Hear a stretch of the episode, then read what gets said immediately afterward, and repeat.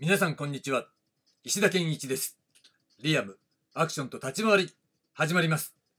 今週のテーマはチャンバラとアクションです。はい。ということで今日は木曜日ですね。で昨日はチャンバラ概念というね話をして、えー、チャンバラについてのねまあある意味まとめという形でねお届けしたわけなんですが今日のテーマはアクションを定にする。ということでね、えー、いよいよアクションの方に入っていくわけです。でまあ確認が最初はね、えー、いくつかあるわけなんですけれどもまずね1番目としてアクションとはカタカナアクションのことでありその略であると設定する、ね、ここのところは、えー、意外に地味だけど重要だったりします。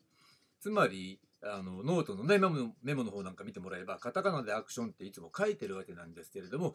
そういう場合っていうのは実はカタカナアクションっていうね、えー、ことが省略されているということなんですね。でカタカナアクションっていうのは何ですか？っていうと文字通りカタカナで、えー、書かれたアクションということなんですがやっぱりもともとアクションっていうのは外来語じゃないですか。だから海外にだってアクションっていう、えー、概念があり価値観がありっていうようなねことで、えー、そういったものもしくはその外来輸入された価値観みたいなものねそういったもの、えー、オンリーだよね純粋なその輸入されたアクションまたはその価値観みたいなものっていうのはいわば、えー、アルファベットで書かれた英語アクションっていう形で、えー、考えればいいと思うんですよ。で我々は日本語で話して日本語を書いているわけだからこのカタカナでアクションと書かれた場合はそれ日本独自のアクションっていうことね。でもちろん影響は受けているかもしれない。だけれども、えー、カタカナで書かれたアクションっていった場合は、日本独自のアクション、日本文化としてのアクションを指すということをね、えー、改めて確認しておきたいと思います。なんでかっていうと、まあ、それはね、チャンバラとの対応関係っていうものを、えー、考慮に入れながらの定義であるっていうことも含まれているわけなんですね。えー、それでですね、えー、昨日の、えー、続きというか、え復習的なことになるんですが、まあ、チャンバラムーブっていうものをね、え設定しました。え昨日の段階ではね、立ち回りの本質的な運動をチャンバラムーブとして仮に設定するということをしたわけなんですが、まあ、とりあえず仮っていうのは、え今週のテーマをね、説明する、え範疇という狭い枠組みに一旦しておきましょう。後に、えー、ひょっとしたら名称は変わるかもしれないからね。ただこの設定をするっていうこととそれに対して名称を与えるっていうことは、まあ、ネーミングが変わるっていうねことはあるわけで、えー、この立ち回りの本質的な運動を、えー、設定するっていうこと自体は、え、変わらないということになりますね。それは事実なわけで実際にあるものだからまあいわばこれアクションプラチックの、えー、一つだということはできるわけですよね。で、えー、この、えー、刀剣の格闘表現に対してチャンバラムーブで対応するのがチャンバラであると設定するわけですよね。そうなってくると、えー、じゃあちょっと待てよと。じゃあそれに対してアクションはっていうと、ね、格闘表現に対してアクションムーブで対応するのがアクションであると言えるわけですよね。ただこの場合のアクションムーブっていうね、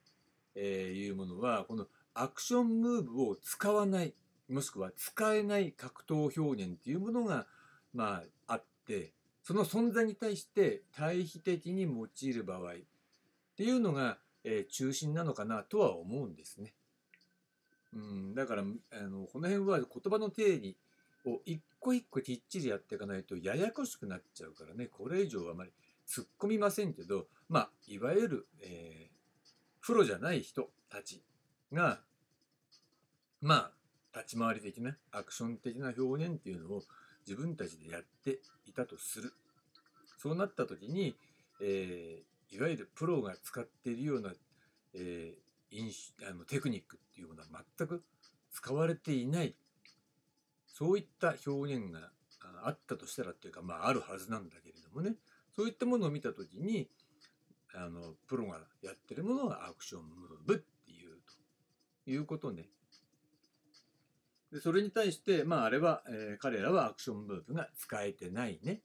なぜならアマチュアだから。みたいなね、そういった、えー使い方、言い方になるんだろうなということですね。だからこのあたりっていうのはおそらく、まあ来週かどうかはわからないけど、もうちょっと厳密にね、言葉の、えー名称だよね。名称を含めたところで、もう一回再確認という意味も含めて、えー設定し直した方がいいのかもしれない。えーそういうちょっと難しいところだと思いますね。えーなんでかっていうと、まあ、アクションムーブって一概に言っちゃっていいのかなっていうところはあるわけですよ。っていうのは、えー先週までね、えー長きにわたって、えーシャドウアクションね、話を、えー何週 ?3 週とか4週ぐらいにわたってね、まとめてきたわけなんですが、そういったところと引っかかってくるってことがあるんで、整合性を取るっていうことも必要になってきますよね。だから、えーさっきのね、チャンバラムー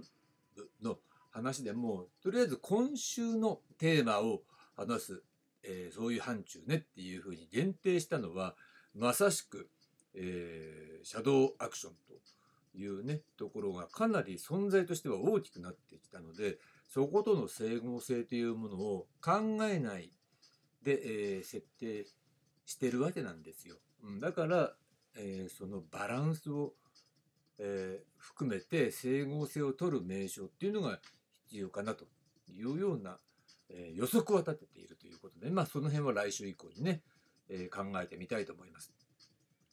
でちょっと脱線しちゃったので話を戻して、まあ、チャンバラムーブに対してアクションだったらアクションムーブだよねっていうことが言えるということでしたよね。でまあアクションのね定義の場合は、まあ、再三言っているように理論上は、えーこの場合格闘表現の話なんだけれども格闘表現に対して身体能力の高さで対応するものであると。ということは、えー立ち回り技術チャンバラムーブは用いないことを基本として考えるということなんですね。何でもかんでも身体能力の高さで対応する。だから格闘表現でも、えー身体能力の高さで、えーセオリーというかね、そういったものを飛び越えて対応して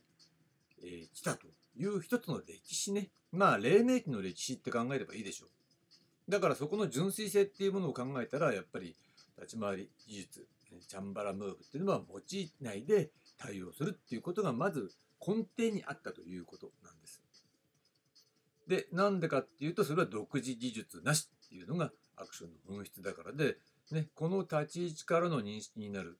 わけなんですよね。これが無空中枢構造だということも、えー、随分ね、長いこと、えーお伝えしてきたわけなんですが、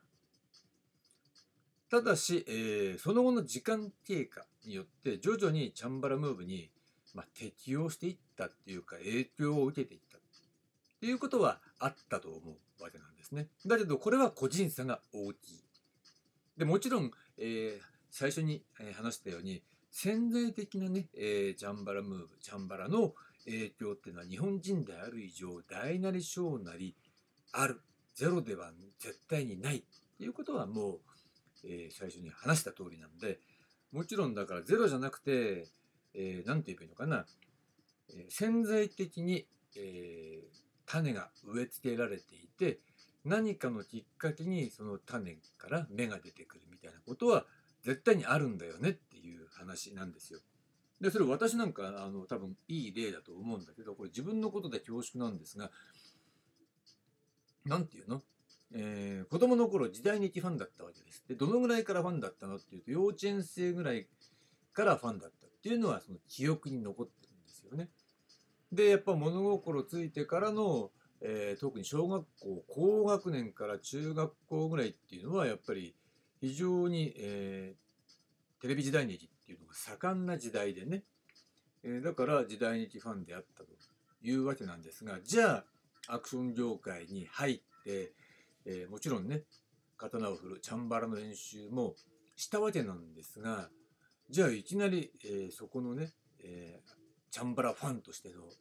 えデータベースは確かに潜在的に持ってるはずなんだけどそれを活かせたかって言ったら最初は全然活かせませんでしたよ。自慢じゃないけど、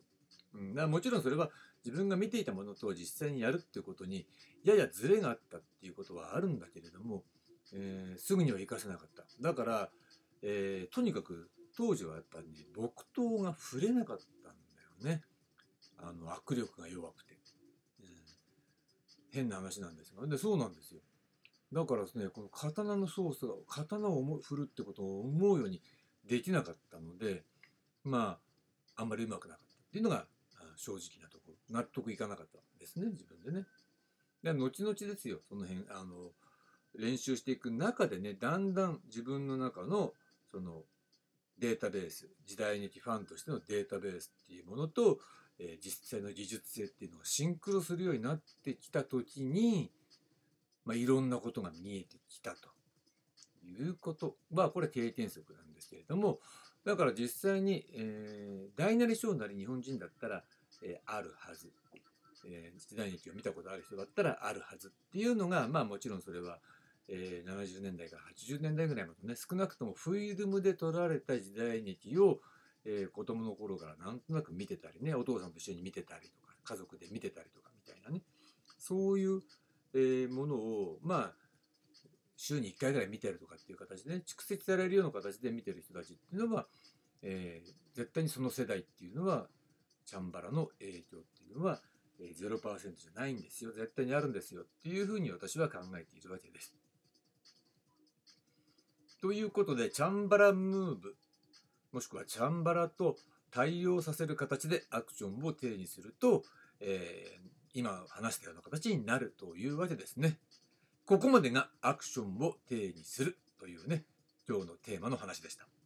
で明日なんですが明日はまとめ編プラス、えー立ち回り型アクションをお届けしたいと思います。はい、ありがとうございました。